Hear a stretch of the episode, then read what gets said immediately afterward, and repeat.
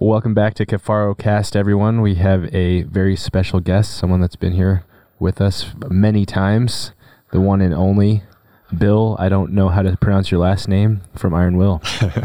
Vander Hayden? Vanderheiden. Yeah. Still fun. Yeah, better than I would have said. Uh, remember that uh, office space when he they're like he, they fired Samir, and they're like uh, Samir Naga Naga. Well, he's not going to work here anymore anyway. oh Lord! So what what's going on, Bill? You have all kinds of cool stuff on the table here. Yeah, we've got uh, some new new products we just launched. Um, our new broadheads for this year are going to be a single bevel broadhead and a wide solid. The wide solid, you'd asked me for that right away when we came out with our wide heads last year, which were all vented. Our wide solid is just that same blade size without the vents. Um, it adds 25 grains to that blade that was that's currently used in our wide 125. So it just starts at 150 grains on up, but yeah, it's an inch and three eighths wide main blade, three quarter inch wide bleeder blade for two and eight inch total cut, same as our wides last year, but just with a solid blade. So uh, you killed you killed a few animals with that this year, I think, right, Aaron? Yeah, so I killed that Arizona buck, uh, that big aoudad, javelina, and some does. There might be more in that list. I'm not remembering. Did you kill But some yeah, turkeys with it too? the not the wide solid. I don't think I did. Um, the stand, the wide vented, I did, and then I killed a few also with the single bevel. But yeah, it was pretty. im- Well, I'm going to nothing but wides. Uh, you know, out of my stick bow, and then probably half and half out of the the compound. So Yeah, they penetrate really well. Um, I did some force testing this year to really see for myself how does our S100 blade versus our S125 versus our wide, well, how much force does it take to push down through hide and, and muscle? And it was all very similar. It was all in that 10 to 12 pound range for all three, um, all three of our heads. Really, that, sh- that edge sharpness, edge retention keeps that force to penetrate low. They go through bones really well too. So if you're used to shooting like a three blade, a three blade chisel point, or uh, or cut on contact, we're up in that 50 to 80 pound range just to go through hide and muscle, compared to that 10 to 12 pound range for for all those, even our wide heads. So penetration's been great. I get that question a lot. Can I can I use these for elk? Um, sure, you can. Uh, they're going to penetrate fine. For me, it's more of a choice of what range am I going to shoot, and a wider head's not going to be as forgiving at really long range. So um, I would I shoot the wide when it's going to be I know the shot's going to be under 60 or even under 50. Then I'm fine putting the wide in, and if it's going to be longer, I'm going to I'm to stick with our S series when I think there's going to be a longer shot on on elk, something like that. Anyway, that's uh, we had think we had a dozen or so testers, but everybody's really happy with the wide solid this year. So on that note, like with the obviously the wide solid and and some of the things you're offering, what's your I guess I don't know if you want to talk. What's your number one seller? Our our S series would be our um, and it's pretty close between our S one hundred S one twenty five. I think our our S one twenty five is probably our most popular elk head, and a lot of our customers are elk hunters. And um, but we're kind of growing in the whitetail market too. I think as the word's gotten out more about our heads, we're seeing more, and it, you can really see kind of the shift through through August we're selling a lot of S125, and then September, October, we start selling more 100 grain heads. So I think it's the whitetail guys picking those up more. But yeah, our, our S series was our top seller. Our wides did pretty good, um, more in the whitetail market, I would say. I think they're, you know, if somebody asked me what would I shoot on whitetail, I'd shoot our wide head. I mean, I shot for years. I said you don't need anything wider than our standard heads, and, and you don't. They they do fine. They penetrate great. They they kill quickly. You know, you're gonna you're gonna get a pass through with our wide head on a whitetail too, and those closer range shots. And uh, whitetails are gonna they're most likely to move probably, and um, keep you from getting that perfect shot. So having that wider head, if you get you know one lung liver or or whatever, bigger hole, more trauma, more blood on the ground, quicker kill. So yeah, I, I like our wide heads now for whitetails, bears, things where the shots are a little closer and and um, it might not be perfect. I know I've gotten a, a ton of questions on the the whitetail wide cut thing, and I think um, I, I guess get your feedback. It seems like a lot of people are moving away from mechanicals is, is part of it and but want the wider cut. And, and for most whitetail shots not everywhere but I, have shot at a few whitetails one with uh, a buddy and and uh, it's like four feet away by the time the arrow got there. We watched it on film. And so um, you know longer distances aren't a bigger deal, I guess, you know, with whitetail. And so that, that wide cut I probably got asked more about than anything on the compound side, not the stick bow side. A lot of guys like it, but on the compound side of is this going to work for whitetail? And, and here's my setup where, you know, if your your bow's tuned, it's pretty easy to get those to tune out to 40 or 50 from from my experience farther distances some guys might have trouble with depending or you know they'll drop out the bottom just because of wind drag but pretty easy to get them to tune out to, to 50 from my experience i mean what what do you think? Yeah, I agree. I, you know, our testers, um, I had them all shoot them to 60 yards, I think, when we came out with a wide. And, you know, our testers all had, you know, they have a, a decently tuned bow and everything, but they all reported good groups to that distance. I shoot them, you know, almost daily, along with our other heads at 100, 100 yards at an 18 inch target. I don't think I've ever missed the target, you know, in wind and everything. Um, I just can see that my groups aren't as tight as they are with our V series or S series, and there's a little more drag. Um, done some radar testing, and I see that um, there's very diff- very little difference in drop between a field point in our say our V or S series at 80 to 100 yards. Um, you know, like within an inch on vertical drop, and I'm planning to, to get some more data and, sh- and share some more on that. But our um, our wide heads do have more drag, so they're going to be a, uh, you know two three inches lower at those really long distances at, least, and that's going to depend on what arrow you're shooting, what's your arrow mass, what's your arrow speed, and I'm planning to get a little more of that data um, to share with people. But um, yeah, it's going to be less forgiving, just having a you know, kind of bigger wing on the front. You're going to want a little more vane uh, on the back, and so it's hard for me to say how well it's going to shoot at 80 yards for everybody because everybody's setup's a little different. And so I just say in general, you know, 50 yards and under, yeah, I'm pretty confident you should be able to get it to shoot well for you. Would you say that it? I mean, seems like people are starting to move towards a fixed blade. I mean, and let's we'll, we'll leave you, you know, Bill out of it, but in general, meaning Iron Will.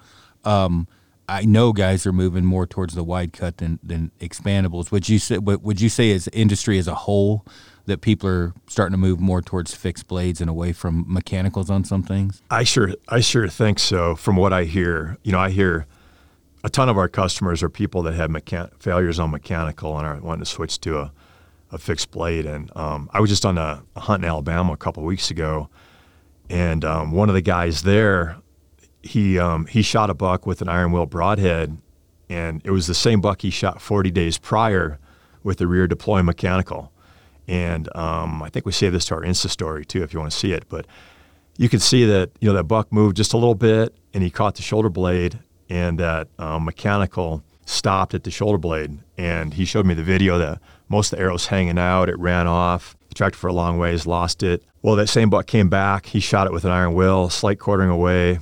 Um, went, you know, kind of through that vital V area, broke the offside shoulder, and still stuck eight inches in the ground. And and when he recovered it, he's we got a little video of him telling me the story. We can see the scar from the mechanical. And he shot a 70 pound bow, and it can't it can't penetrate a scapula.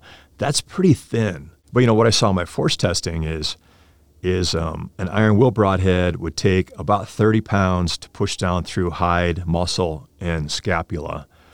Um, and then, you know, the three point, the three blade chisel point was up in that 150 pound range, so maybe five times higher. But then you go to a mechanical, and it, I was hitting 400 pounds on our Instron machine just kind of crushing everything down to the table, and it never never penetrated that that shoulder blade, that scapula. It takes so much force for that thing to penetrate. I honestly can't see why anybody would shoot them. Um, yeah, it's. I mean, to me, it's ridiculous. Shoot our, shoot our wide head, get 208th inch total cut, and it's going to go through bone. Um, we did some t- high speed testing, shooting that through the knuckles, um, the leg bones, and the knuckles on whitetails it, it cuts through it like nothing, and the blade still looks like new. So why would you not do that versus risk a mechanical? Yeah, and I think that um, the more stories like that that come out, and again, I, have shot mechanicals, um, but I, I think the more stories that come out like that, that people may, without any experience, hear things like that and, and freak them out. Or, yeah, I, I don't, yeah, freak them out, I guess would be the right word. Obviously, answering questions, you get a lot of guys that have, um, you know, maybe not inadequate, but maybe not quite enough oomph. And, well, uh, Rob shot through both scapulas and broke the offside leg on that uh, sheep, for example, with a obviously, and that was a wide with the wide head with a wide head. at, a, at 40 yards. It it almost passed through the the when I say passed through, there was two holes. The fletches were holding up on the the shoulder on the on the onside. and that's a what a 55 pound recurve or something, right? a 28 inch draw. Yeah, not a Yeah. not a lot of oomph behind that. Um, where you know you you with a with a compound uh, specifically, you, you know you watch TV shows and and uh, you know you see the arrow hit and it kind of just stops and you know it takes a lot of force and I'm trying to think it was I did a redneck test and it was I know it got up to 150 pounds to to open uh, certain broadheads um, of, of pressure and I did it a redneck On a hide, or what did you do with? I did it on a hide, so Yeah, that doesn't yeah. count all the other shit. So it, it was pretty substantial. Where a fixed blade was like three pounds or eight pounds, or I don't know, sub ten. Well, if you if you get a guy that's shooting sixty three pounds with a four hundred and ten grain arrow and catches the scapula, there's a pretty good probability he's not making it through that. Where Rob and I shoot at the shoulder, but I mean Rob, he just zipped through that thing with you know with a, a fairly uh, I wouldn't say inadequate because it was certainly adequate, but I mean it's it's not pumping out, uh, you know, the the the KE or momentum or whatever that other bows will. But you take that stick bow with a fixed blade and then put it against a 65 pound, 28 inch draw compound shooting a 400 grain arrow. Rob's actually going to penetrate that if that compound shooting a mechanical because of the, the the momentum lost when it's Right. opening up. So Yeah, I think a lot of people. Um, so on the just to get through the hide, like I said, the Iron Will broadheads were around that 10 to 12 pound. That that rear deploying mechanical was over 160 pounds.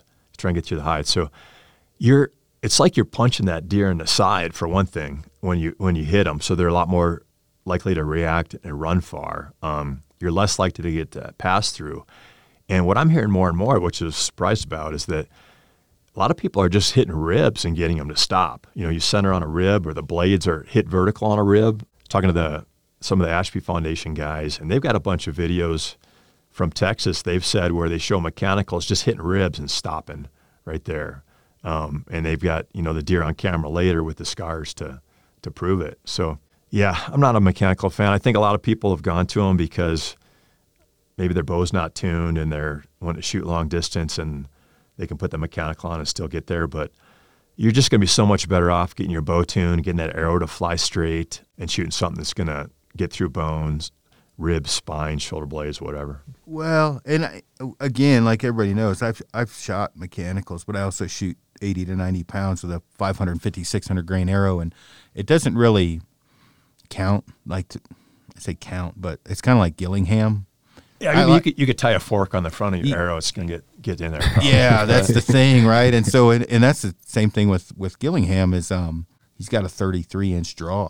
Um, his arrow's going to be heavy. It doesn't matter, right? He's, his arrow's going to be heavy, and he shoots 75 pounds or something. So that is a totally different, you know, system or not system. That's a totally different mathematical calculation, figuring out his momentum in comparison to someone else's. And so, but I've shot animals where you have too, where uh, the mechanical came out with you know no fucking blades on it um, when it came out the other Well, side. I think I think that's what you guys risk that are are shooting the high poundage heavy arrow. Um, is that there's a tremendous amount of force behind that broadhead now, and when you hit a bone, something like that, it, it's going to break.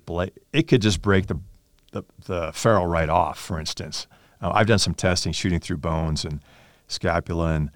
And the blades are often gone um, or bent pretty bad, and, and once in a while that ferrule will just snap right off too. So that, that's kind of the risk, I think, for the higher poundage, heavier arrow guys. That yeah, they probably do have enough momentum that arrow is going to get through into the vitals, um, but there may or may not be a broadhead or blades on it when it does it. Yeah, blades for for sure. We we haven't had. Uh, I, I will say that the quality of mechanicals has gone down severely. There's a couple decent ones out there now, but Yeah, a couple years ago when we did the the broadhead testing uh, with a bunch of different mechanicals, I'd say the vast majority of them had failed. Pretty pretty failed badly. miserably. Yeah.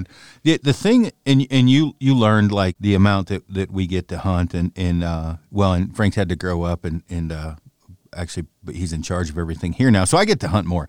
Um, but uh, the amount that that I get to shoot too, and the, the more you shoot, the more you, you see, right, and or see fail, and and then also guiding, you see a lot of crazy shit. So. Um, when we test broadheads, as you know, it, it could be depending upon depredation tags or the tag limits, you know, 100 animals in a year, uh, you know, 150. Well, that's, you know, a, that's a lot of testing. And so you, you get to see a lot of goofy shit. And you you pinwheeled uh, that doe with a Swhacker. Was it a ulti- The uh, Swhacker fatal steel Swhacker? The? Swhacker, the stainless version. I wouldn't I wouldn't uh, piss on that thing if its gums were on fire.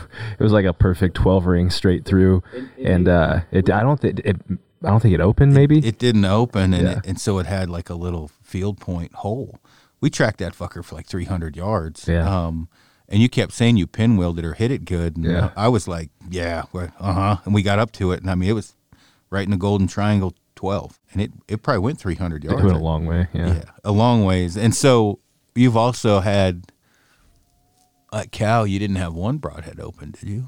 maybe one. Yeah. And then I I know uh, I shot I probably have seven animals where they didn't didn't open probably total and probably that double um, of uh, the arrow coming out with no blades on it. I've never had a ferrule break. I've have had them bend, um, but I've definitely had a you know the have it come out and it's it's just a ferrule. So they're, they're um what what have I said from the beginning? Uh, God created mechanicals for people who can't tune. Um, that's truly why. I mean, in the beginning, I, I mean, I think a big reason. Pretty much, I don't know. Very few people don't go to them uh, unless they just can't get something to tune, and then that's like the the fail safe, I guess. Yeah, you know they, they can work great. They can, and, and that's the thing that lures people in. They they can just perform perfectly. Maybe you get that pass through and two inch wide cut and blood everywhere, and um, and you know a lot of times they work great, no doubt. Um, but they have all these failure modes, so there's just there's just that risk with them that you can get rid of with a fixed.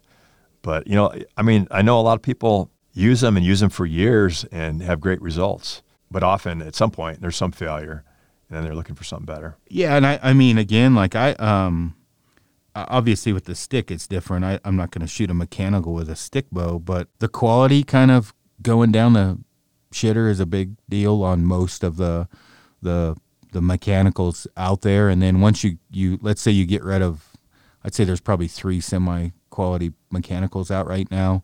Um, they, they, they'll still fail. Um, you know, they, they can, obviously it's a mechanical head. So, it, it's interesting just kind of how rocket remember rockets that was like the first big Yep. selling mechanical and uh i'm trying to think uh there was a wolverine and the blades i shit you not there was like three eighths of play when they'd open. And then they had some bigger like steel heads and other ones. And you know at, at that time it was just a, a little you know that that uh, color what it what would this be like almond rubber band like the little office space rubber bands held the blade uh, open. And I remember shooting those. I had to triple rubber band them because they'd open coming out of a 90 pound bow. And then rage uh, they picked up Chuck Adams right which is crazy. I thought how the hell is Chuck Ad-? you know and axe through an animal so I went and bought them and I had an antelope at 80 yards and and that opened up coming out of the you know the bow too um, there, there's other issues other than just the, the blades breaking off at times. Um,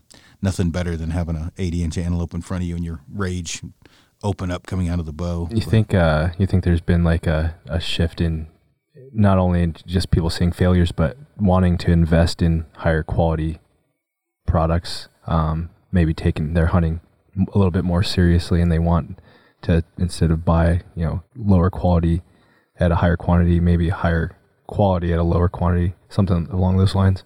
Yeah, probably. I mean, answer Yeah, I- that one if you want. I definitely think so. I th- I feel like you know when we launched 2017, so four years ago, I think that first year it was a it was a pretty hard sell. Three broadheads for 100 bucks, and our margins aren't that high. I, I priced them as low as I could to make a viable company.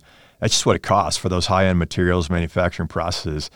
And I think initially a lot of people are like, that's crazy. I can get a ten dollar broadhead and kill a deer with it, um, and certainly you can. Um, and so I think it was a, and people were also used to broadheads being disposable, like um, they didn't care if they had to buy a couple packages of broadheads a year and and you know use them once and they were they were no good. Um, but I don't think I don't have to explain that to people anymore. You know, I think that um, more and more people understand.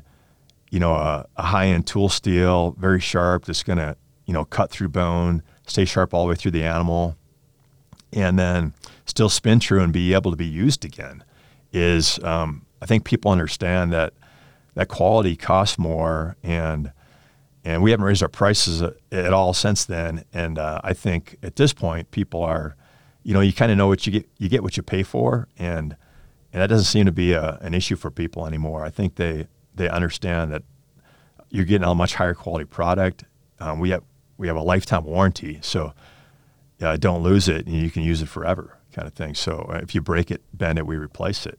But I, I, do think there's more and more people that are are interested in in the higher quality gear like that. Well, while we're talking about higher quality gear, kind of shift over and let's talk about some of the newer offerings as well, and then maybe talk about the prototype stuff because that's what I'm most excited about.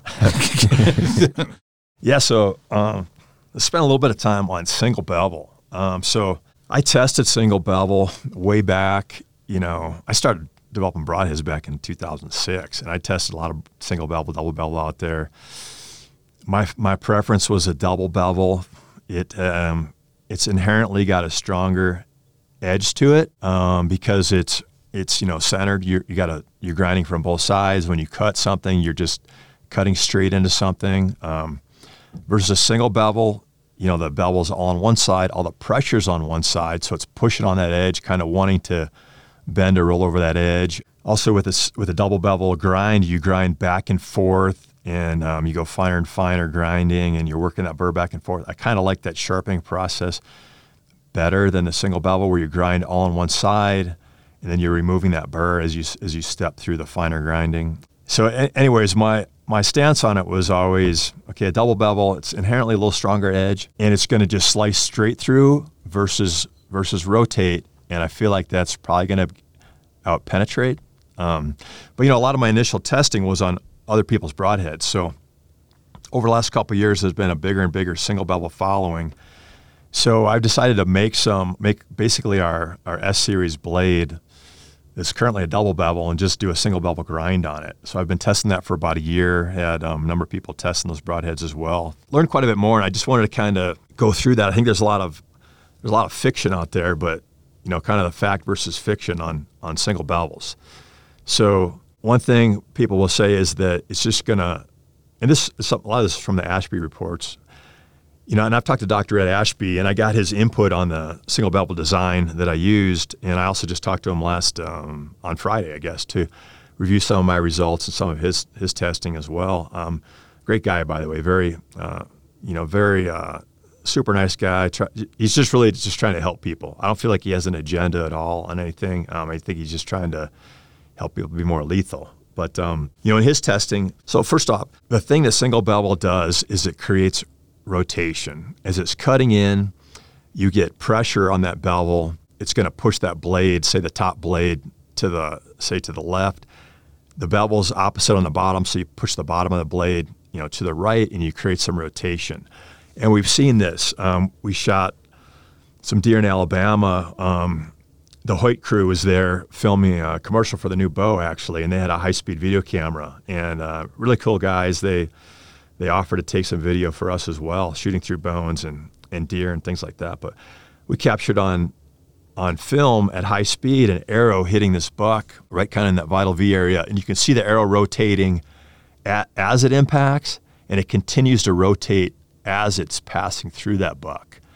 Versus a double bevel will stop rotation right there and just shoot straight through. So it can cause basically a a larger hole because it's it, it's rotating so it can do more devastation to the lungs or liver basically is the idea right? Yeah so it'll the cut going in won't be exactly straight. It'll be more kind of rounded. As it's rotating creates a little more of a like an s cut. So it doesn't close up quite as easy. And that's been what a lot of the single bevel, um, you know, fans have said and why it's better than double bevel. And I, I get that for when you're just talking about a two blade. I do believe that a single bevel, if it's just a two blade, will give a little better hole than a double bevel.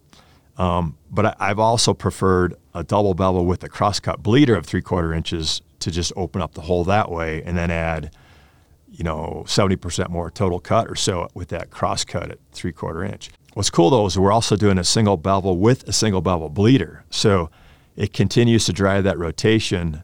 And then with that crosscut also rotating, you get a hole that's more, uh, it's almost kind of rectangular. It's kind of uh, rounded or rectangular and um, a little more open than you see with the double bevel. So I feel like that's that's the advantage of single bevel. It's gonna the holes will be a little more opened up, and um, as it's rotating through, you're cutting a little more tissue going through. So you know I need to shoot a lot more animals, but so far what I've seen is um, is the performance is really good. I'm not saying it's better than our S series. I feel like they're both um, doing a great job killing everything I've shot, and the the differences are are fairly subtle. But I feel like at this point, the single bevel with that rotation, you're going to get a little more maybe tissue damage, a little more trauma. The hole open, um, a little more open holes. The double bevel, you know, very strong edge, great penetration. It's going to shoot straight through. I think on a really big animal, and I, I need to more do more testing. I feel like it, there could be an advantage there with penetration, and um, that's that's one thing I need to do more testing on. In ballistic gel, the penetration looks like it's the same, double bevel versus single. And that's something I'm going to be working on more to figure out. I would say on the single bevel, a negative has been the strength of the edges. And I started out at the 25 degree, then 28 degree, and I was getting more edge chatter um, than I would see with our double bevel, just because of that rotation. Talk about edge chatter, just some people might not understand that. Yeah, it's it's what people call when the edge kind of breaks away. Um, I always called it chinking, which is probably looked down upon. Um, but chinking or chattering is basically the same thing. I, or I always say it's chinking, like if it hits a rock and it you know, it looks serrated and it's not supposed to be. But that's that's what you're talking about. Yeah, yeah, You mentioned it before, and a bunch of people asked me what you're talking about, so I figured I'd have you explain it. Yeah, people call it different things, but um, a lot of people are calling it edge chatter out there. It's you see it more in stainless steels because they're more brittle, but it's that edge breaking away. It's the edge isn't strong enough for that hard side load on it, and I didn't really see it through animals. Um, I could see it when I just shot through hard leg bones, you know, that had been out of an animal for a while and were probably quite a bit harder than normal. Um, and I was also seeing it on like small rocks in the dirt. And I think, I think you guys maybe, I think um, Cody Greenwood was testing some of these too, and also told me that when it was at a 28 degree, that it didn't it didn't look as strong. It didn't seem as strong as our double bevel, which is at a third 19 per side at a 38 degree. So that's what I saw. I went up to uh, 32 degrees before I um, got rid of that edge chatter completely. You know, I was hitting hitting rocks, hitting, um, going through bones. The edges look great. I had uh, John Lusk do a, a test on them as well. You can see it on the Lusk Archery Adventures. He shot through the steel plate and um, five shots through steel plate. The edges look perfect, no edge chatter on it as well. So, anyway, that's why I settled on 32 degrees. Other companies out there are using most of them are 25. There's a lot of 25, and and you can hear this from feedback. A lot of people say you get edge chatter with that, and I agree. I think it's a little too thin. It'd be like a 12 degree per side double bevel, which that's just that's a pretty weak edge to me. Um, but if you get too high, there's some single bevels that are up in that 40, 45 degree range. Now it's just kind of not as sharp, and it's also it's also driving more, a lot more torque, which I think could slow down the penetration. And that's what I hear from, like through the Ashby Foundation guys, they hear from a lot of PHs that those higher bevel angles aren't getting pass throughs on Cape Buffalo. And they feel like, um, and they're planning to do a lot more. I think they're going to do some really good testing this year, actually, with different um, single bevels versus double and different edge angles to try and get more data on that. But, anyways, to me, it looked like that 32 degree was kind of a sweet spot where the edge durability was good enough that I could do a lifetime warranty on it. And yet, the rotation looks good.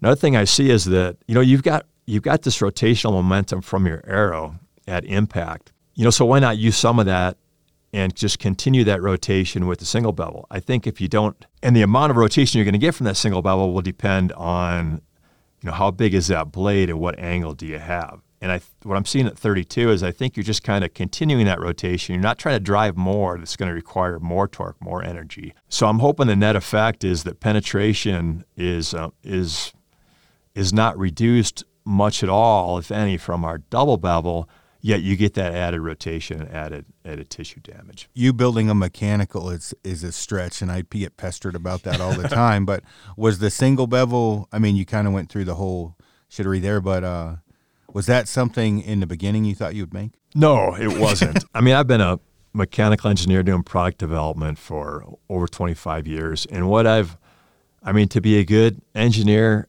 what you need to do is not think you're you know everything, not think you're you know the smartest guy out there, but yet just try to continue to learn as you go and and make data driven decisions on things. And you know, our original V series head, I spent several years developing that. Loved that head, killed a ton of animals with it.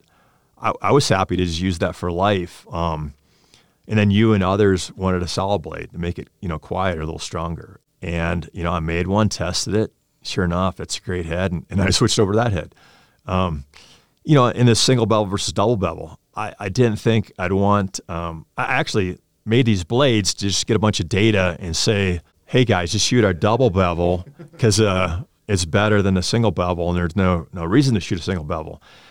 You know, after, after testing it for a year, there's some differences. I'm not saying it's better or worse. Um, I think they're both extremely effective, but there's some there's some uh, cool things about it. I think it works very well, and um, this rotation is kind of intriguing, and it, it was it performed well enough that I came out with it as a product. And I'm gonna I'm getting more data, I'm doing more testing this next year to try and quantify for myself which one of these do I want to shoot. Um, but yeah, I try to. Where are you leaning right now? That's that's the big question. What do you what are you leaning towards for 2021?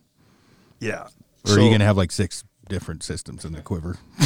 yeah, so I got a the hunts I got planned coming up are a caribou hunt in August, and then a elk hunting in Colorado and elk hunting in Wyoming. And right now, um, for a big elk hunt, I would probably just shoot our S125. I mean, I I shot two big bulls with that last year. My Colorado bull was an 82 yard shot, and um, I'm probably going to get some slack for that, but you know, I shoot I shoot to 100 yards almost every day with that head. I know I can shoot it really well, and 82 yard shot right through the meat of the shoulder, a few inches in front of the crease. Got a complete pass through, and that was a giant um, bodied bull. Complete pass through. I found that arrow 20 yards past that bull.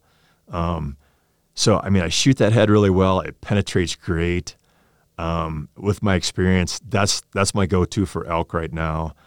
Um, I think the single bevel would have done fine, but I don't. Without having more test test date experience, I'm gonna still shoot the S125 on that.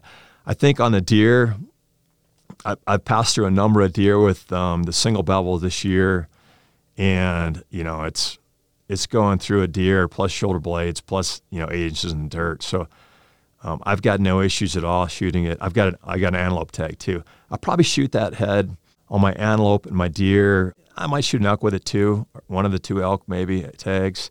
I couldn't tell. You. I think they're both going to be great. Like um, if I was going to shoot a moose right now, I'd probably go S125 just because I know the penetration is excellent on that. We've had six, seven guys get complete pastures on Cape Buffalo with their double bevel heads um, without the bleeders, but you know I know penetration is extremely good on that. I think the advantage of the single bevel could be um, and this is what's cool about it, I think, with a very compact head that's going to fly well at long distance, you could open up the holes bigger and get more blood on the ground. And and that's going to be, I think, guys that are just shooting mechanicals, say at long range, um, not because their bow's not tuned, but because they want a bigger hole or more blood on the ground. I think this could be a way to get that now, where that hole's not going to stay. It really can't close up when it's round um, you're getting more tissue damage. It's going to do more trauma, um, put the animal down quickly, and and shoot really well at long range. So I think it's kind of intriguing for that antelope, mule deer type type hunter too. Let's move on a little bit to the prototype stuff. Um, you want to touch on how this came to be, and we'll t- kind of go over what what um, what we're about to release, I guess, or or and your thoughts on it, and we kind of go over the story of how it came to be, I guess. Mostly because this is really what I want to talk about. Yeah. the micro. So I don't know. I shot micros a few years ago. I switched to micro diameter for a couple of years, wanting to get, you know, kind of some of the advantages of less wind drift, you know, better penetration.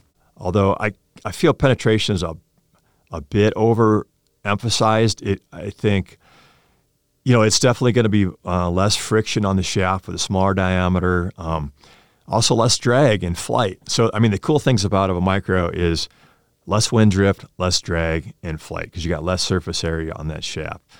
So, um, it'd be nice to go to it for that reason, but the systems available are are just weaker, um, and the alignment isn't that good. And I hear that. I mean, the farms are full of it. What's what are you guys using for a microsystem components? What's a better system?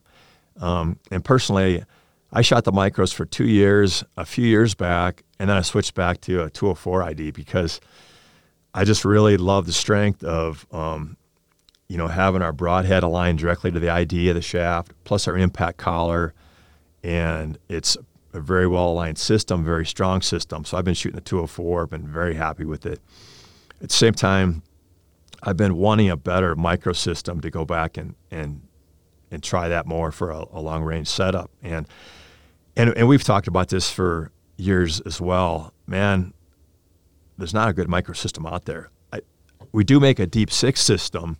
The issue there, and why I think it's got a bad rap in the syst- in the industry, is that it's got a pretty short shank, three tenths of an inch long, and then you get you into these never small want threads. a short shank. That's No. problem. and so if you're just in a straight carbon arrow and you get a side impact, uh, you can bend those threads back in there. There's not, um, it's a smaller diameter and there's not a lot of support on it. Um, with our, we do sell a deep six system where we have a higher strength ferro material and a hardened steel collar over it. And um, it's a much better system, but I think it's, it's become a bit of a hard sell in the industry and more and more companies are going away from it. I don't believe I've helped that either. Sorry, Bill. No, and that and that's fine because I think there's a better way to do it, and that's what um, you and I have been working on. I mean, so so to me, idea what would be the ideal system for a micro diameter shaft? Well, would be having a broadhead with a long shank, say an inch inch long, with a very close fit to the ID of the shaft, and then uh, a collar system over it. And so that's what that's what we've been working on. That's what um, these prototypes we're, we're test we've got sitting in front of us and we're testing. And we've talked about this a lot. You like doing a just a straight glue-in system. In fact, you do that with our 204 system, um, where you just have the the hit insert attached right to the broadhead, um, and use hot melt glue and put it right in, and then an impact collar and put it right in there. And uh, you know, you want to talk about that? You've been you've been liking that system for years. So. Yeah, so I, you know, screwed around with a ton of different. Uh, well, as people know, I've got arrows all over, um, from skinnies all the way up, and I shot skinnies for qu- quite a while, and then um, I got really kind of tired of the component systems on the skinnies and said piss on it, and I went back to a standard two four six, a, a vintage, which was fine, and then. Uh, well, just from talking with you, I went to the 204 system. It's kind of best of both worlds, and uh, they're a little bit smaller in diameter, um, which is important. But what I really liked is I like the the idea of taking as many pieces and parts. A lot of times when you're dealing with a skinny, you're dealing with a half out or more than one part, and and it's it's hard to get one get them to stick on um, or or stick in or whatever. And then the other thing is, uh, you know, obviously they they're it's hard to get the broadhead to spin straight. Uh, more parts you add, the the worse it gets. And so the 204 system, I just took Bill's 70. I shoot a 75 grain uh, hit that that Bill makes, and then a 25 grain collar and a 200 grain point on my stick bow, and then I do the same thing except I, I use 100 grain components and a 125 grain point uh, on my compound. So I got 225 up front on my compound, 300 on my stick. Well, I would just take that 75 grain hit, screw it on the back of my, my broadhead, and, and even though I shoot Black Eagles, he, he says not to use hot melt. I do it anyway, and I glue the whole shittery and the broadhead shank, the the hit, the whole nine yards. Um, what's the name of the glue? The It's a Kimsha. Kim, kimchi. It's like kimchi, but it doesn't smell bad. I don't know if you guys ever have you guys ever had kimchi? Is that what it's called? Kimchi? Kimchi? Kimchi. Yeah, it's like fermented cabbage. Cabbage, yeah. Yeah, it's not good. Korea, when I got back, my ghillie suit smelled like burlap and kimchi. It just doesn't go well. um, so the kimchi glue or whatever it's called, I would take that, glue the whole thing in, spin it, make sure everything spin true, and if it didn't, I just heat up uh, the tip a little bit of the broadhead and then just rotate it if needed. And that system is what I've probably killed more than anything with on a on a 204 rampage with your component system. And so I, I kind of always have just kept going back to that because it's like the best of all worlds. And and Bill started talking to me about um, kind of what I wanted, or or, or of course this is my memory of it, but we were talking about trying to find something better for skinny components that would work well. And you go ahead and take it from here, I guess. Yeah, I think you and I, I think you and I are both wanting a better system for micros and bouncing ideas back and forth for several months here on it. Um, and so the problem with with a half out, there's a couple things. One is, as you mentioned, you got that multiple components and you got this this tolerance stack up. So if, if you think about a half out, you've got this shank going down into the arrow. There's a little bit of clearance there. There's some size tolerances. So there can be a little bit of a of a it can be cocked a little bit. And then you've got this tolerance from that shank to the to the idea that half out on the other end of the part. And, and there's some mismatch there with tolerances. And then you um, you put a broadhead in there and it's mounted out in front of your arrow. It's at least it starts at least an inch out in front because the you know the the standard threaded system is can be up to nine tenths of an inch long, and if that whole broadhead's out in front, the broadhead starts at least an inch out in front, and then the point's another, you know, inch to inch and a half out in front. So you can have this thing um, tilted because of tolerances, and now your the run out of that point as you spin it around um, can be much higher. And in fact, it can be 10 times higher. Uh, It's going to be 10 times higher on average than this new system we're talking about, where you have this uh, one inch diameter shank that's aligning directly to the ID of the arrow with with less than a thousandths clearance, so very tight tolerances. You know, I assembled and spin tested 10 or 20 of these yesterday, and I mean they're they're perfect. And you're just not going to get that with a half out system. I mean, you might get them once in a while, but with tolerances, that that point is just going to it's going to vary off center, and the further that's off, you're just going to get poor flight, and it's going to open up your groups. Yeah, and, and so you know, as we were kind of running this to to ground, um, one of the first issues was the amount of if if Bill just made a a straight shank um, with variable different sizes for for for weights, um, you would have what 794 extra SKUs or something insane. Yeah, we do a different ferrule weight for a different ferrule and trying to reuse blades for a lot of our products. So it'd be, yeah, it'd be a ton of different ferrule sizes, and then each of our blades now we have a, a V series, S series, wide series, single bevel. So it was going to be so many SKUs. We talked about, um, well, maybe we should take our 165 diameter hits and put it on the back of there as a weight system to go with it, and then it also makes it kind of a, a hybrid system where you can either use it as a, a threaded in hit system or you can use it as a glue in system. Right. And in the way that I do the rampage, it was kind of already, I'd say proven, but kind of it works great because I do the same thing with the rampages to a certain degree, meaning I just screw the hit in, and then when I want to run, um, you know, a, a- you know, for my compound, I do a 125 grain head. And so the the fix was pretty simple. Uh, Bill made a, a fairly long uh, shank or, or whatever coming out the back, but then you can screw in different weights according to what, what you need. And and that also makes a pretty big difference if somebody has a shoulder injury. I don't I don't pick one, whatever, or they want to switch weapons. I don't know, but you you can just change out the the hit, um, and you don't need to. You can use the same broadhead and pull the hit off completely if it's a, a 50 and put a 25 run nothing at all so it's extremely versatile it's also ex- extremely durable um, and it's extremely um, what low high tolerance as far as spinning the broadhead it's going to spin true and so it, it seemed to me the best of all worlds when running a skinny shaft. You don't have to worry about the run out or concentricity. You don't have to worry about durability. uh, you know, all those things that are important. I guess the downside is obviously you have to glue them in, but I've swapped mine out just with an MSR reactor in the field, heated it up, pulled it out. Because I occasionally, if you hit, you know, fire straight into a rock, you'll bend something. You can pull it out, and I carry extra systems with me to glue in, so you could actually carry. It's not the end of the world. You can carry these in and, and and fix it in the field. It's not the end of the world. Now you may not be able to hot melt it, but worst case scenario, you could super glue something in while you're in the field.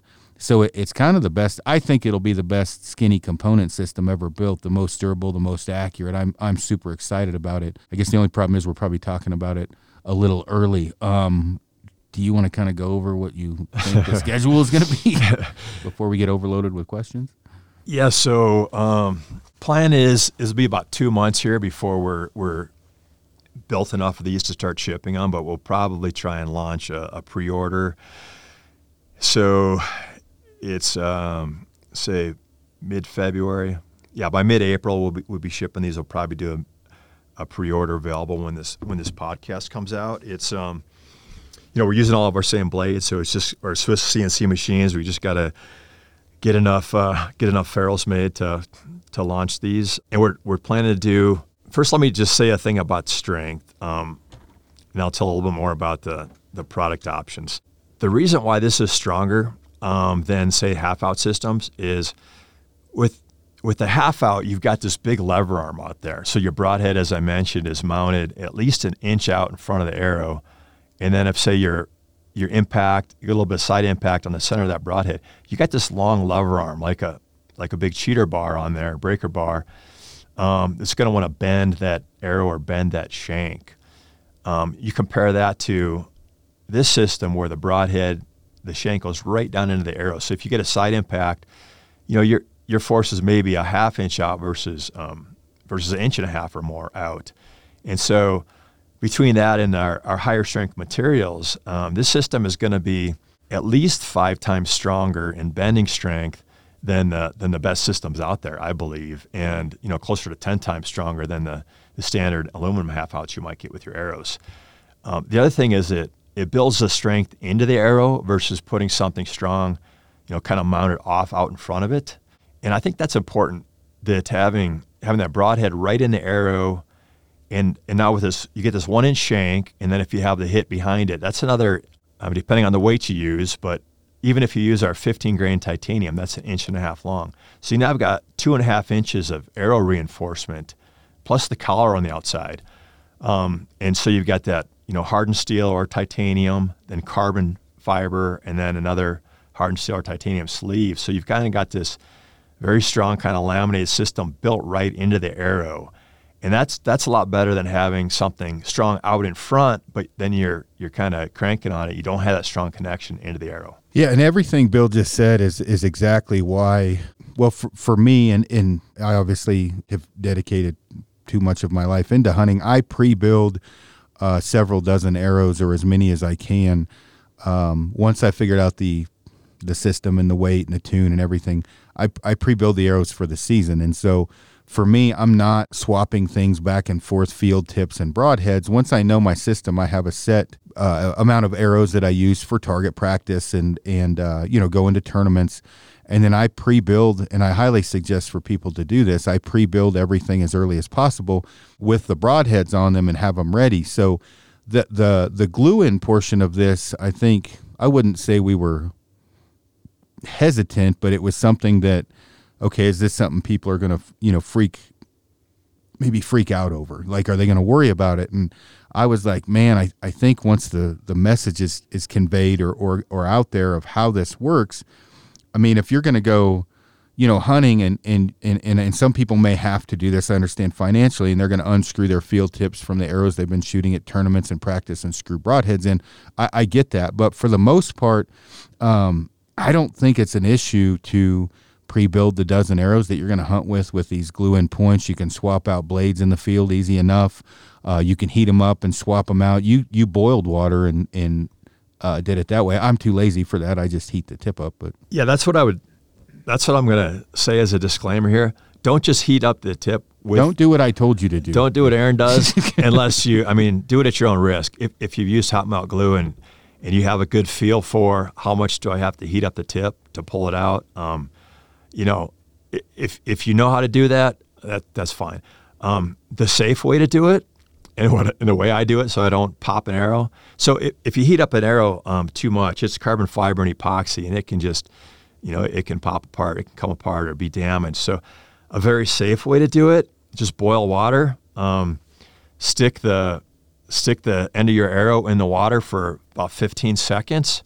It softens up that hot melt glue. You can pull it right out. Um, I've left the arrows in there for two minutes. Um, I've done that with the the Black Eagles and the Easton arrows, and then pulled it out. And then I've measured the the arrows, and and they seem fine. So, you know, I think that 15 seconds is very safe. Just boil water, stick it in, pull it out. Um, you can't hardly do, you can't hardly mess that up. That's a very safe way to do it.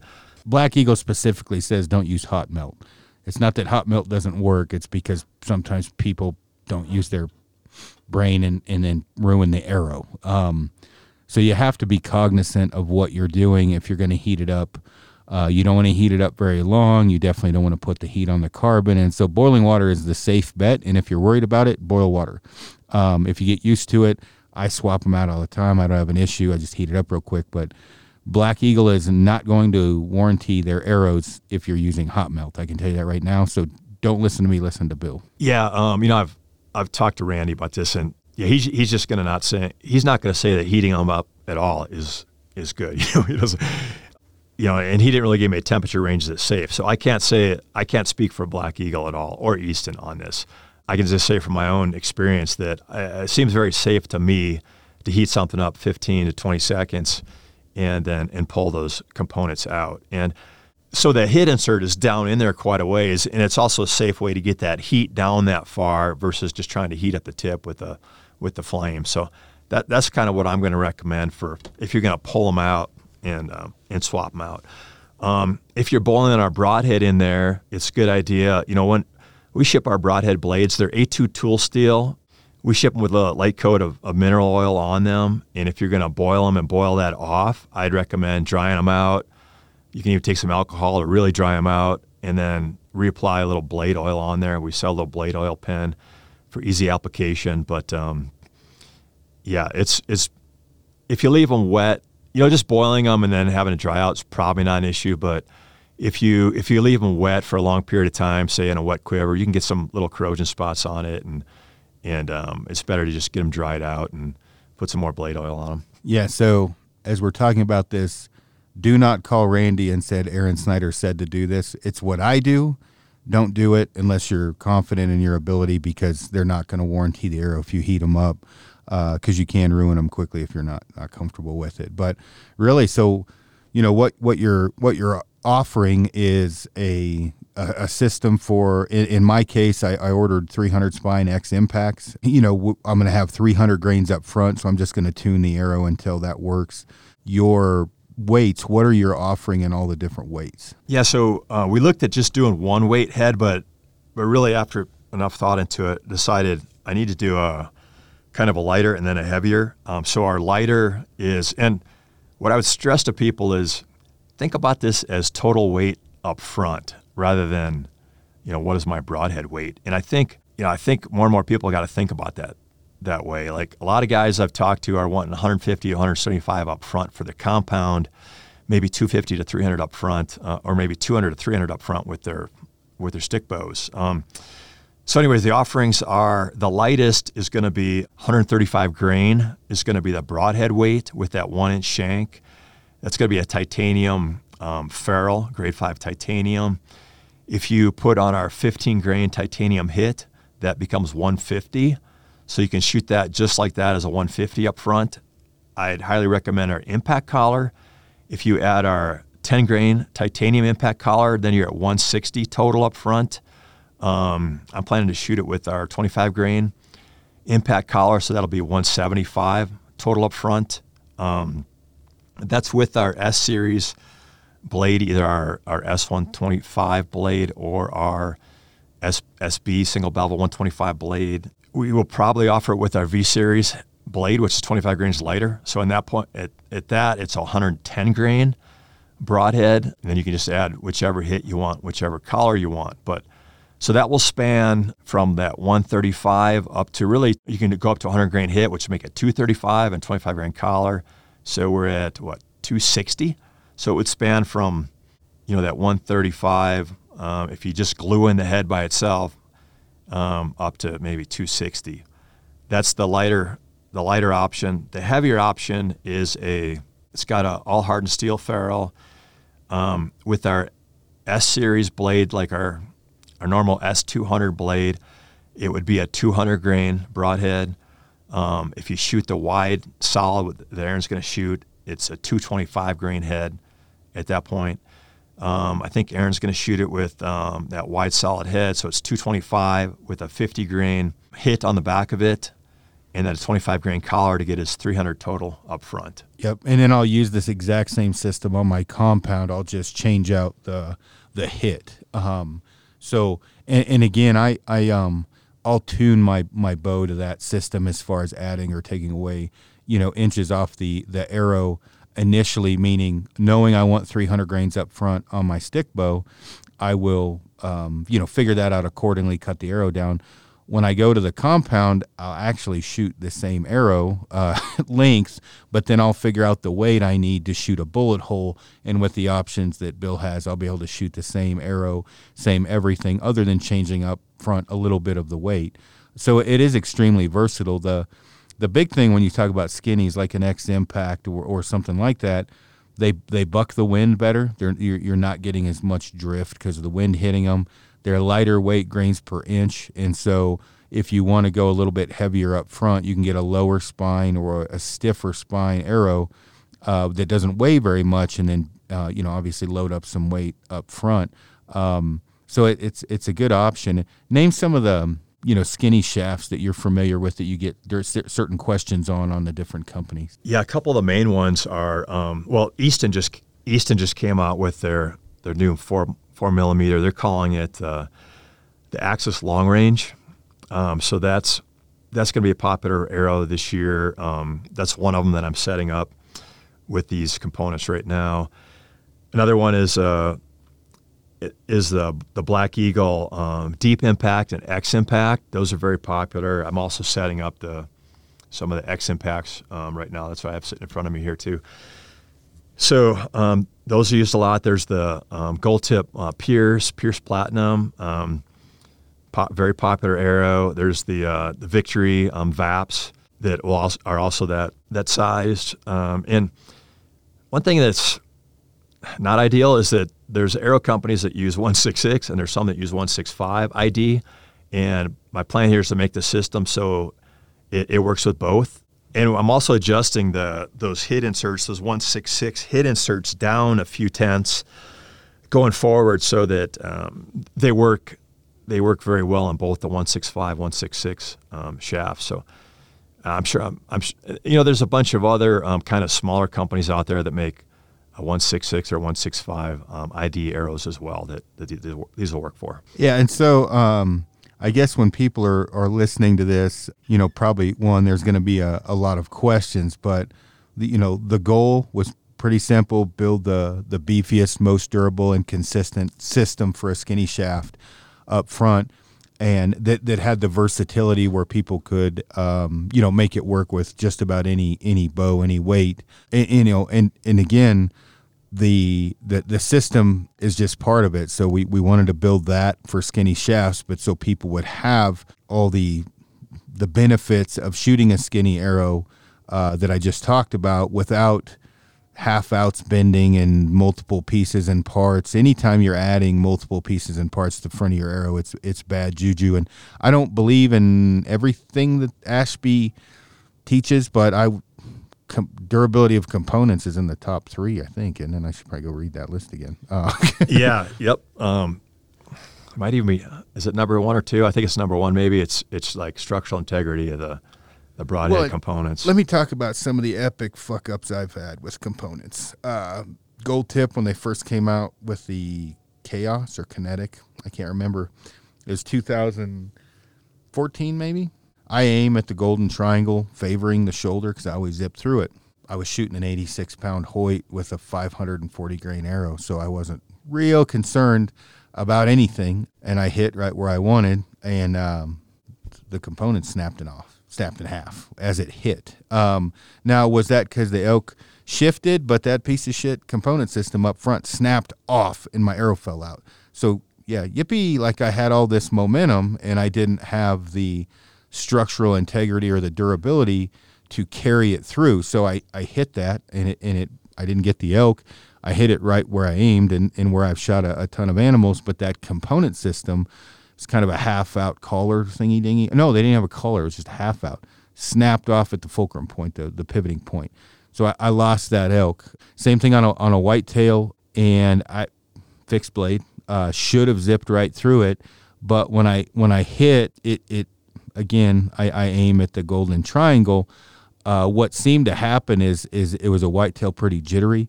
When it got into that muscle tissue and shifted, it snapped off again on the outside shoulder, and I got one lung, and I didn't find that animal. I'm actually going to quit telling these stories because it doesn't sound great, but the component system is extremely vital because the moment that arrow hits, it doesn't matter if if uh, Jesus is pushing that arrow through. If your components break, all momentum has stopped.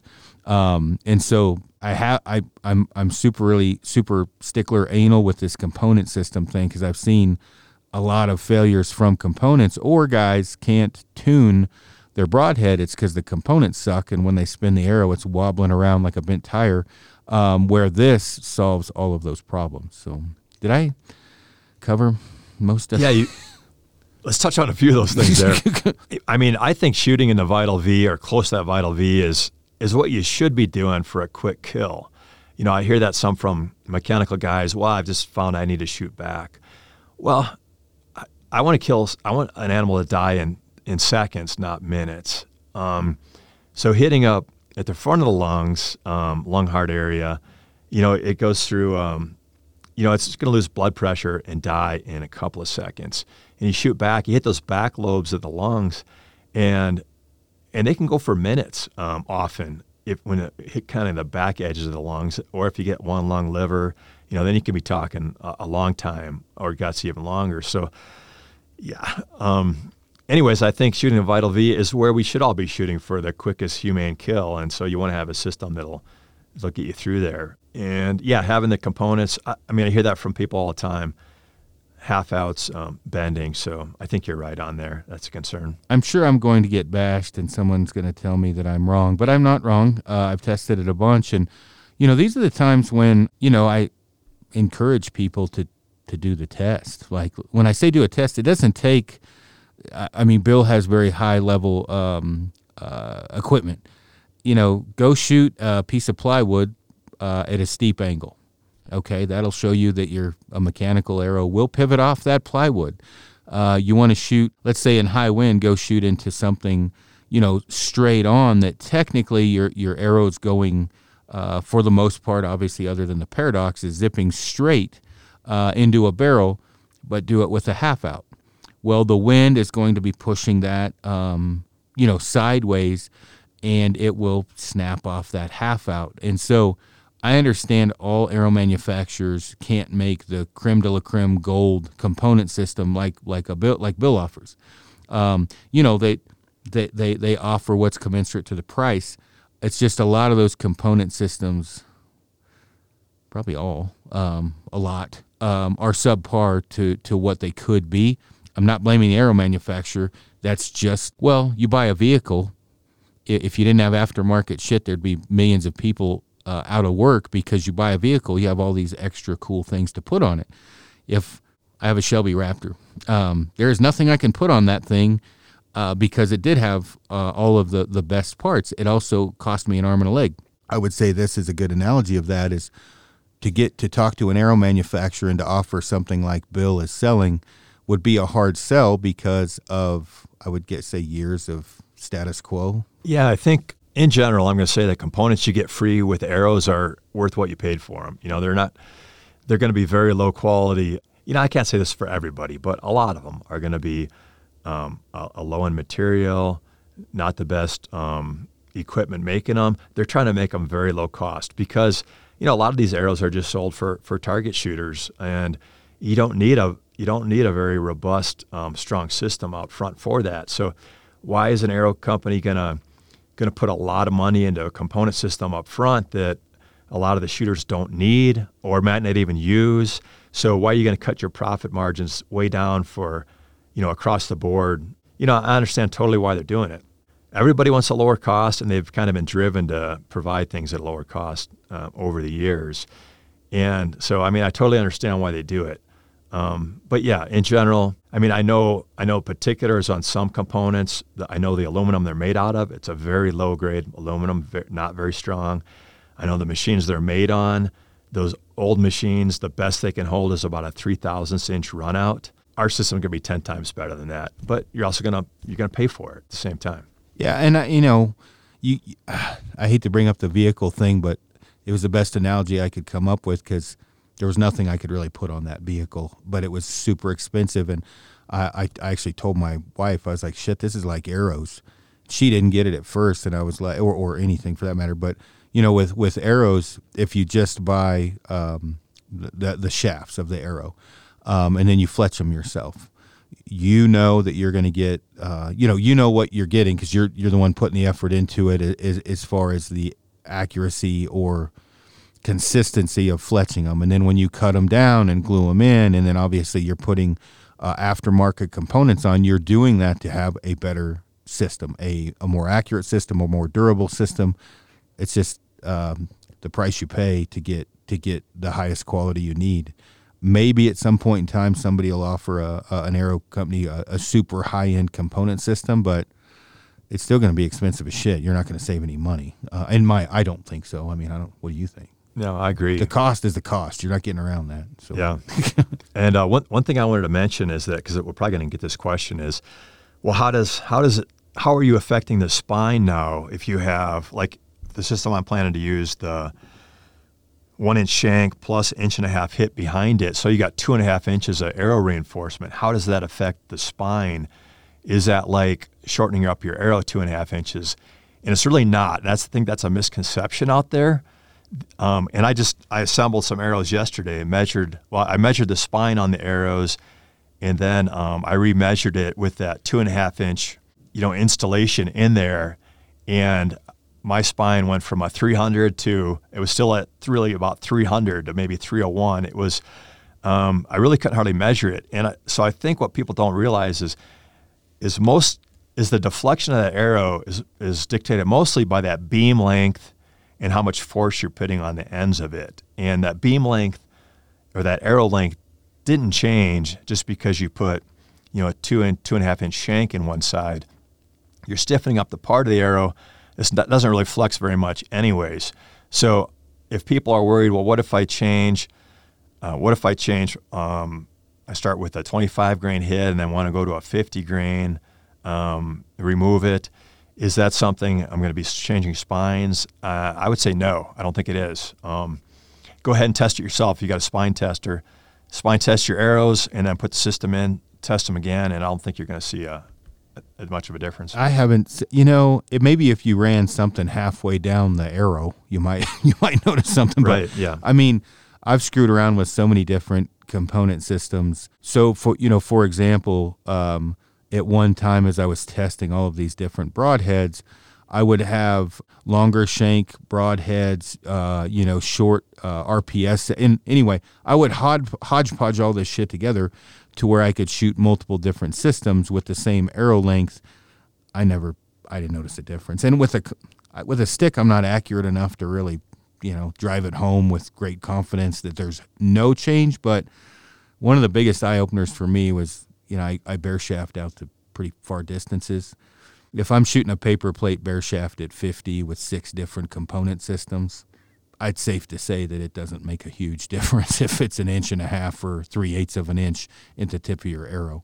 I didn't I didn't see anything, and I have a shooting machine too, and the the shooting machine obviously outshoots me, and I didn't notice any difference to the accuracy I had, which is I would say a shooting machine's better than any human. So yeah, and I expected it I expect to see a little bit more of a, a spine stiffening effect. And, um, you know, my conclusion on it is it's don't worry about it. It's negligible.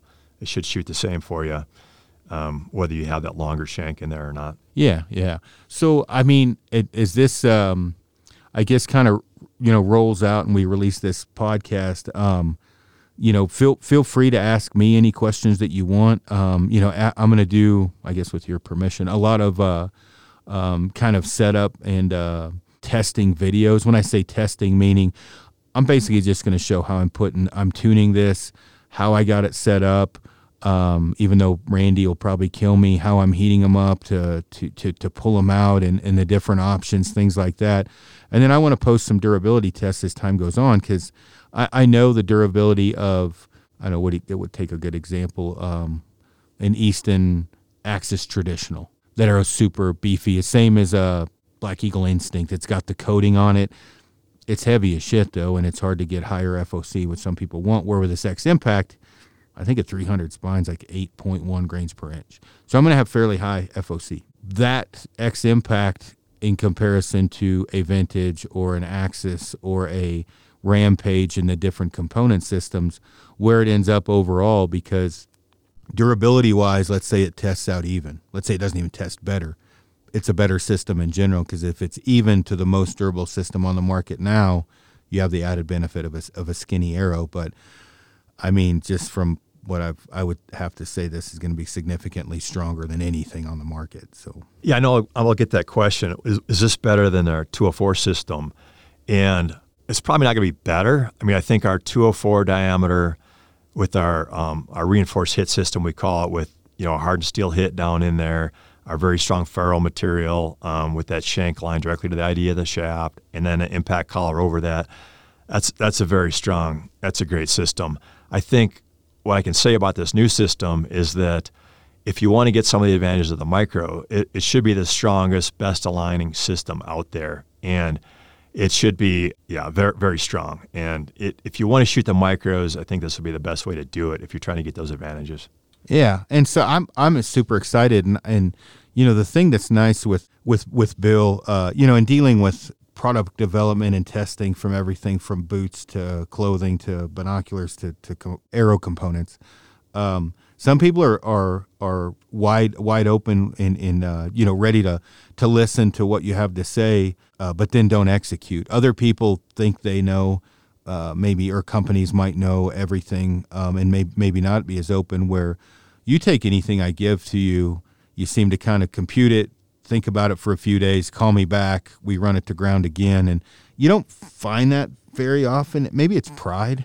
I don't know. Um, people call me all the time with our packs, and usually five people call. I'm going to list One of them has good a good solid you know info and we we design our packs off of that. I mean we we alter shit that people tell us. So with you as nice as one you're a lot smarter than me is i can give you my field experience. You'll run it into the the lab or whatever test it there and then go out and you hunt a shitload too go out in the field send it to me we test it in the field and bring it back not many companies are doing the shit that you're doing and i can say that for a fact that and if they are they're lying to themselves when they when they release it that it's actually a beneficial change or or a high end system when it comes out. I'm probably not explaining this very well, but very truly is something actually the highest level of accuracy, consistency, durability that you can find. And I don't give a shit what that is from footwear on up. Somebody generally cuts some corners. Your shit is expensive as hell, but you don't cut any corners. That was kind of a run on sentence there. Yeah, you know, I'm I'm trying to make the highest performing thing because I love to bow hunt. you know, that's what it comes down to is that I want to make the best products and and I try to keep an open mind. Uh, and you're you're the only sure thing I have for testers. I mean, I know if I give you a bunch of broadheads, you're going to kill a bunch of stuff with them and give me give me good feedback. Um, and and you've had so much experience, um, you know, bow hunting for so many years. Uh, your opinion is, you know, I highly value it, and I I learn a lot from it. And I think I, I think to continue improving, you have to keep an open mind. And I see that a lot from other manufacturers or spokesmen for the company where they just have their kind of marketing taglines and they seem to be very um, kind of have a stubborn opinion on what they feel is best, and they won't really even listen to something different. And and I don't ever want to be that way. I mean, I might think I know what's better, but I am gonna take a critical look at it and test it, and and I'm also not gonna come out with something just to make money that's that's not good. Like this single bevel, I knew I could have made them a couple years ago. A lot of people wanted them. I didn't think it'd be better. Um, I actually wanted to spend time proving that it wasn't better, and then I saw, well, you know, I don't know if it's better, but it's it's good.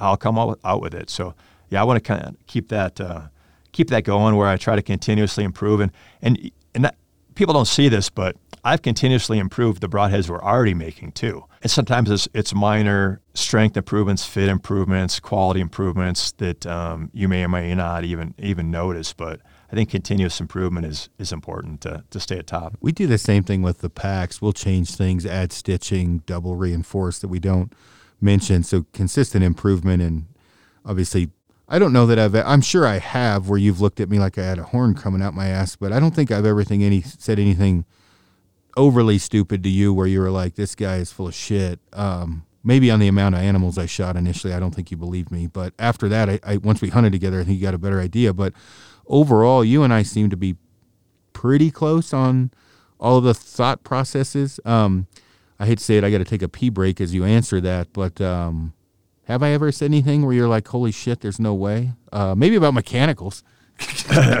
no, and uh, since you're taking off, you can hear this later when you listen to this, but um, you have a pretty good, um, technically, I think you need to give yourself more credit.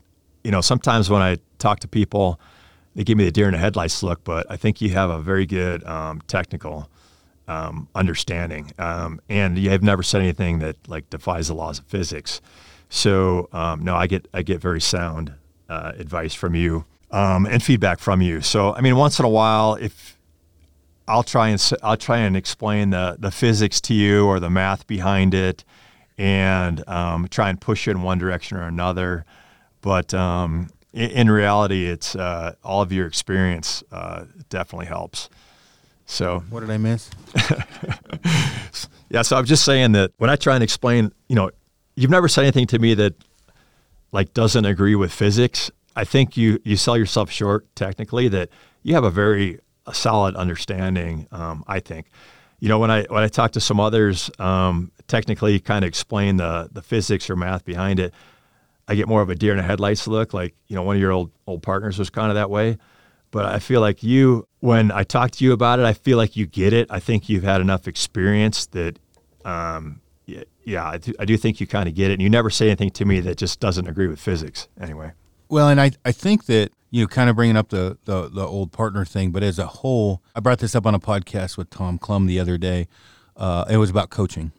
Uh, it kind of runs in line with this the the more you you get to, to hunt, the more you get to or guide or or what the more uh, arrows you go through, see through animals, uh, see go through animals and and, and experiences. Uh, an outfitter and a guide is a great person to ask on what they think if they do a lot of bow hunting um, guiding because they're they're going to tell you some pretty epic stories uh, that you can learn from, and if you get uh, an insta famous person that has shot, I don't know five five animals or something there's nothing wrong with that. Um, you know, it's great. They're in the industry. Hopefully, they're trying to help people, but the validity of what they're telling you is subpar at best. Um, not that they're not trying to help. I'm not. I'm not b- b- like degrading them. I'm just saying that um, I wouldn't take advice from a guy who's just went to the gym a few times, right? I, I, I would take it from a, a Matt Chan, right? He he's going to know so much about abusing your body and making you at your peak fitness level that that he's the guy because CrossFit Games, he's done everything, right? Done a ton of stuff.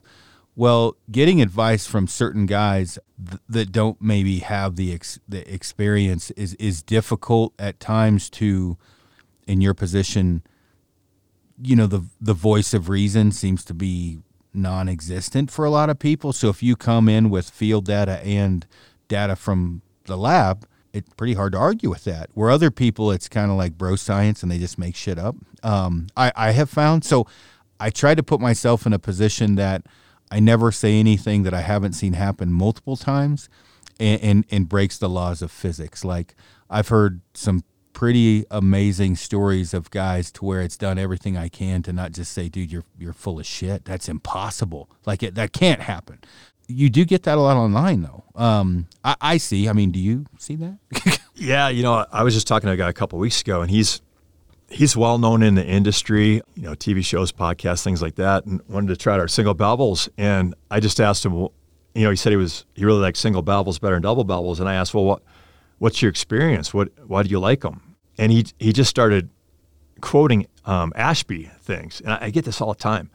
And he'd say, well, they do a certain thing to bone. They um, oh they, they breach bone better oh yeah they breach bone they and i could i literally finished every sentence for him and it was just a quote right out of ashby reports and i'm like yeah i know that's all ashby stuff but i mean what's been your experience and what i, I get a lot is that um, you know when i when i tell you like this is what i think will happen this is what the lab testing shows this is my experience i mean you get it because you have that experience and, and you've seen it and, and you're getting it and i what i see with some other people that really don't have that level of experience, um, it's hard to explain to them. I mean, when I explain why I think it's better, they don't have that that base background to understand it. That, that's one thing, and, and to bring up um, Cody Greenwood, who does piss in people's Cheerios all the time.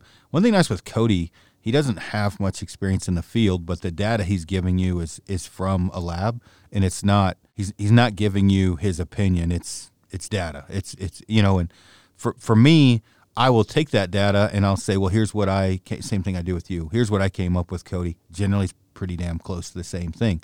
Um, the the biggest benefit I have obviously is I, I get to hunt a shitload, so I get to kill more stuff.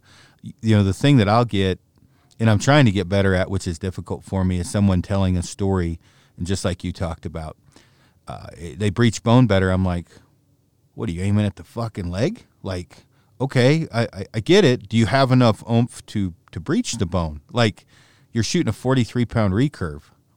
You're screwed anyway. Like, okay, you know what I mean? Things like that yeah. where I'm like, hey man, you got to give me a little more. Like that, that's not cutting it. I, I need, I need you to, and, you know, not yeah. and I don't know, I don't know if I, I don't think I mentioned this earlier, but that's one of the things about single bevels. They breach bone better. That was what Ashby found with his, you know, um, with his longbow shooting fairly slow. And I've talked to him about this. He said that a double bevel can kind of more more wedge into the bone and not pop it apart. Well, I've never seen that in my testing, and we just did some more of that testing a week ago with high-speed camera shooting into knuckles, leg bones, and knuckles. And I see that either single bevel or double bevel just breaks that bone apart, and I don't see I don't see any difference at all. And I think it's a higher energy setup, and so even though I have hundreds of people quoting to me they breach bone better, nobody really knows that. They're just quoting a, an Ashby report, you know, 20 years ago. Well, let's talk about not to make this a seven-hour podcast, but the the one thing that, that I have found, and you've asked me this, what'd you think of the single bevel versus double bevel? And I'm like, dude, I can't tell. I'm like, I'm, I, maybe there's a difference, but I'm I'm zipping through everything, and I said I'm going to shoot the wide. You know, that was my thing. Is I, I like the wide. Nothing wrong with the single bevel, but you know, for for me, qu- trying to quantify certain things is difficult long range shooting in the wind, you, you can figure out wind drag. You know, you, you, you can get in a wind tunnel. Shooting at animals that are moving, I, you can't get to mimic it twice. An animal moving has a lot to do with penetration uh, when it jerks For back. sure. Most of the Ashby report was dead animals, right? right. Hanging animals. Right. And I I wouldn't argue this with anyone because I, I don't have the energy because it's not worth arguing about. When you shoot an animal – Jake and I were talking about this because we both shot animals where that shoulder shifted hard on impact, and you can watch that arrow whip over because the first three inches of the arrow went in the, the animal. He shifted and bucked, and now the arrow's course has changed, you know, dramatically. You can't quantify that. I mean, I don't know how. Um, so for me, it's generally like, hey, Bill, this is what I shot. I didn't really notice this, but I did notice way bigger blood trails with this oh, I did blast through the offside, you know, I broke the offside leg. Um, you know, would it have broken with a single bevel? Well, I can't talk to animals and make them stay in the same spot. So it may take a bit to mimic that exact thing. But if you're shooting 100 or 200 animals a year, you, you do get to see uh, a lot of things. And the one thing I would say is the hardest thing to quantify is the mimicking all of those different scenarios because they were shooting dead animals. You can't you can't mimic the testing he did exactly because it was something hanging up. Did I explain myself halfway worth of shit on all that? Yeah, you said a, you said a couple good things there to consider. You know, one is you know, somebody might say to me, "Well, I've got enough energy. I don't, I don't need the added penetration of you know your broadhead over another one." And you know, that's fine. But there's there's things that are going to affect your penetration. Like you said, say that shoulder's coming back and you got some movement there. That's gonna that's gonna take a lot of energy out. So you might want that extra penetration, you know, for those reasons. And, and yeah, it's the field testing is with with animals moving. It's it's hard to repeat a test. Um, exactly, you know, in the lab or with a dead animal hanging up. But anyway, I just wanted to say that for bone breaching, I, we shot a bunch through leg bones, knuckles. Yeah, both of them break through single bevel or double bevel. I can't really say one's. I don't think one's better than the other personally for bone breaching. Um, I think the advantage of single bevels is is going to be more the rotation through tissue and hide and just opening up a little better. You know, while we're talking about that and about single or double, I don't have an issue with single bevel. I just prefer double. And I've shot a ton of stuff. I've shot stuff with your single bevel and the guys from Rocky Mountain. You know, m- my thing is, is uh, I have enough oomph to shoot a wider uh, broadhead, um, a bigger cutting diameter broadhead, and so that's my choice. Uh, and I probably oversimplify this, but when you're buying a, well, when you're looking for a wife, you're probably not initially looking for the inside of her soul, and you you probably liked her smile or her butt or something if you like single bevels, shoot those. I mean, you're there's nothing wrong with those. It's just not my choice, and it's not my choice because of scientific data or bad experiences. It's just I feel more comfortable shooting a wide uh, broadhead, and I tell people that all the time. I'm like, dude, if you don't like the wide and you like single bevels, don't listen to me. Like, there's nothing wrong with either one. That is just what I what I like because they all do well. I'm not when I say all all of yours, there's a lot of shitty products out there, especially broadheads. All that what Bill offers and high quality broadheads in general, they're all going to do the job. Shoot what you're comfortable with, but if you're taking advice from uh, certain people, um, not, I'm not going to mention any names.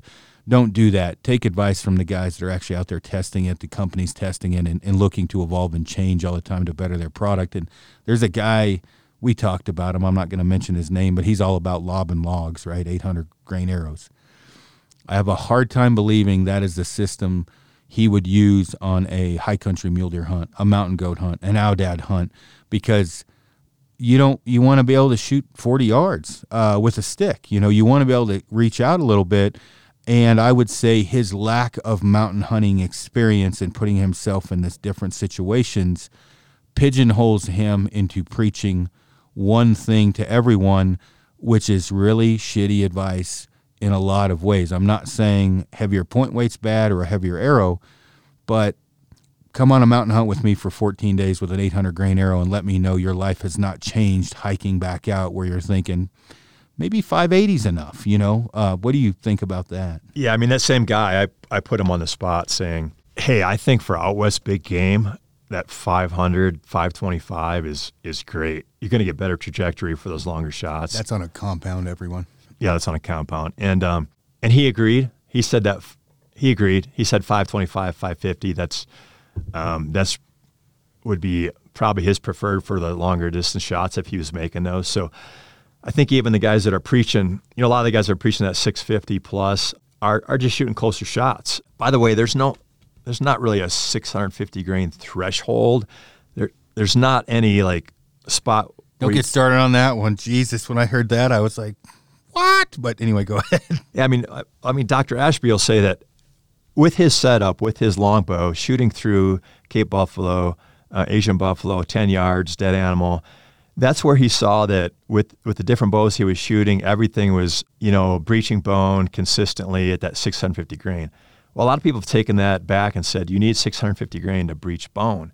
And you know, mass by itself doesn't tell you anything. It's it's momentum. It's mass times velocity that will determine how much penetration you get. So, I mean, there's like a continuous improvement on increasing arrow mass because you'll have a little more retained momentum at the target. Um, but that, might only be you know five percent, five or ten percent more retained momentum. You know, going from you know a 550 to 600 or from a 500 to a 550. Um, you can kind of shoot those different arrows through through a chronograph and get the get the momentum, mass time velocity, and kind of see how it's affected in your bow. But anyway, don't feel like you need to shoot 650. Um, I would say, you know, shoot as heavy an arrow as, as you can for the trajectory you want. For me personally, that's about, you know, 500 to 530 grains. Um, I can still dial my sight up to 122 yards and shoot total archery challenge um, and shoot practice long range.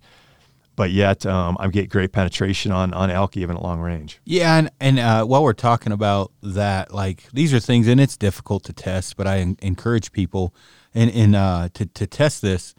If you took a 650 grain arrow with 125 grains up front, you took a 650 grain arrow with 300 grains up front, and and those two were the same speed, right? 650 grains, and then you take a 550 grain arrow that has more speed uh, with I don't know, whatever, 150 grains up front. Anyway, you, you, you run these certain scenarios. What you're going to find is a heavy arrow is, is very important. And to me, there's a diminishing return on high FOC tuning and things like that to where uh, a good heavy arrow with good point weight is, is, is what you're striving for when you get to crazy heavy arrows or crazy heavy point weight. There's a, there's diminishing returns that are, literally like I some of the guys that call me listening to that one dude and they're like, "All right, man, I'm at 780 grains." Uh, and they give me their setup and they're like, "I'm heading out west. What do you think?" And I'm like, "I think you need to change your setup." And they're like, "What?" And I'm like, "That dude's not from out west. Like he hasn't hunted in the mountains. You know, like I'm not saying it won't kill. I'm just saying it's not the best option." And uh, not to beat this dead horse to death, but I think there's a lot of misconceptions and bro science on certain things that, you know, gets traveled onto the. You get enough of following, you get it on social media, and then pretty soon it's set in stone. But I mean, I'm going to get hate for this. I don't know anybody that's killed more than me, and I don't even know what my FOC is. And I certainly never checked it when I was younger. So I, I just always shot a heavy arrow. Yeah, I get that question a lot. I just got it a couple days ago. A guy said, You think your broadhead with this arrow will work okay at 18% FOC, or do I need to go to 19? And um, it's like pick and fly shit out of chili. yeah. and uh, so, and, and I think there's some people out there that claim going from a 19 to a 22% FOC doubles penetration. I mean, that just defies the laws of physics. That's not even in the equation for penetration. You've got change in momentum equals force over time. So your momentum as you hit the animal, that's going to be translated to, you know, a certain force over time. The best way to increase penetration decrease that force it takes for your broadhead to cut through. And you know, you can look at the the force testing on our on our website under um, under there's a testing um, page on there that, that shows the force difference. If you can reduce the force, you know, three to one, you're going to get three times the penetration. If you increase arrow mass, maybe you're going to have 10% remain more retained momentum and you might get 10% more penetration. But if you can reduce that force, you can you can do, you know, two to three times or more penetration. So that's the big hitter. And then the, so about FOC, you know, the physics the physics would say, the science would say, if your arrow's going straight as it hits that animal, it doesn't matter if that center of mass is, you know, two inches forward or, or three inches forward to center, it's going to penetrate the same because it's really just that momentum in a straight line that's going to be translated to this force over distance. I think I think in Ashby testing that higher FOC gave him a better arrow flight. I think it with the long bow shooting close distance, that that stiffer shaft, more weight up front. I think it made his arrow go through straighter, and I think that was a bigger factor. I, I think, you know, it had a, probably had a better punch. I do believe if you have a bunch of weight at the back, it's a negative thing, especially if the arrow isn't perfectly straight, because then you've got some some weight at the back that's going to want to pull that arrow off to one side or the other, and you can maybe get some buckling effects. So I think there's reasons for not having low FOC or having weight at the back. But um, these guys, you know, pushing up from 16 to say 19, I think there's a I think there's a minimal improvement in penetration, really. Um, from I mean, just from the physics behind it. Yeah, and that's kind of what I was, you know, what I what I'm seeing, I guess. But well, man, I don't. We're at an hour and 40 minutes. Um, is there anything else you want to cover on here? No, I don't think so. Um, thanks for having me on. Yeah, no, no problem. So just so um, you know, when people listen to this, as far as the the questions, just to do a quick rehash to please God save me from tons and tons of messages. This is for a skinny system. Uh, multiple different weight options, multiple different. Co- what are all the collar options? I know you said it earlier, but Yeah, we have a either a 10 grain titanium or a 25 grain uh, hardened stainless steel. Those are our two collar options. and then uh, hit uh, weight options. Yeah, the hit weight options. There's a 15 grain titanium, and then we have hardened steel that are 25, 50, 75, and 100 grain. So you can pretty much hit any weight combination you want to there. The idea being um, the most durable, consistent, um, you know, system for a skinny arrow, uh, with with op- obviously options for different weights and things like that. So I'm super excited about it. Um, like I said, I'll post videos up on my story and page or whatever as I'm screwing around with this. Um, so yeah, Bill, I, I appreciate everything, and I appreciate you going the distance and coming out with this. I look forward to it. Well, I appreciate your. Uh, yeah, it was great working with you on it. I appreciate all your input, and uh, I don't know what we're going to call it yet. Maybe the Snyder Iron Will Micro System or something like that. I don't know, man. I got a lot of people that hate me. That might hurt sales. so maybe the guys that like me might buy it, but we'll have to come up with, with something. But yeah, thanks again for everything, man. I appreciate it. Yeah, you bet. Thank you.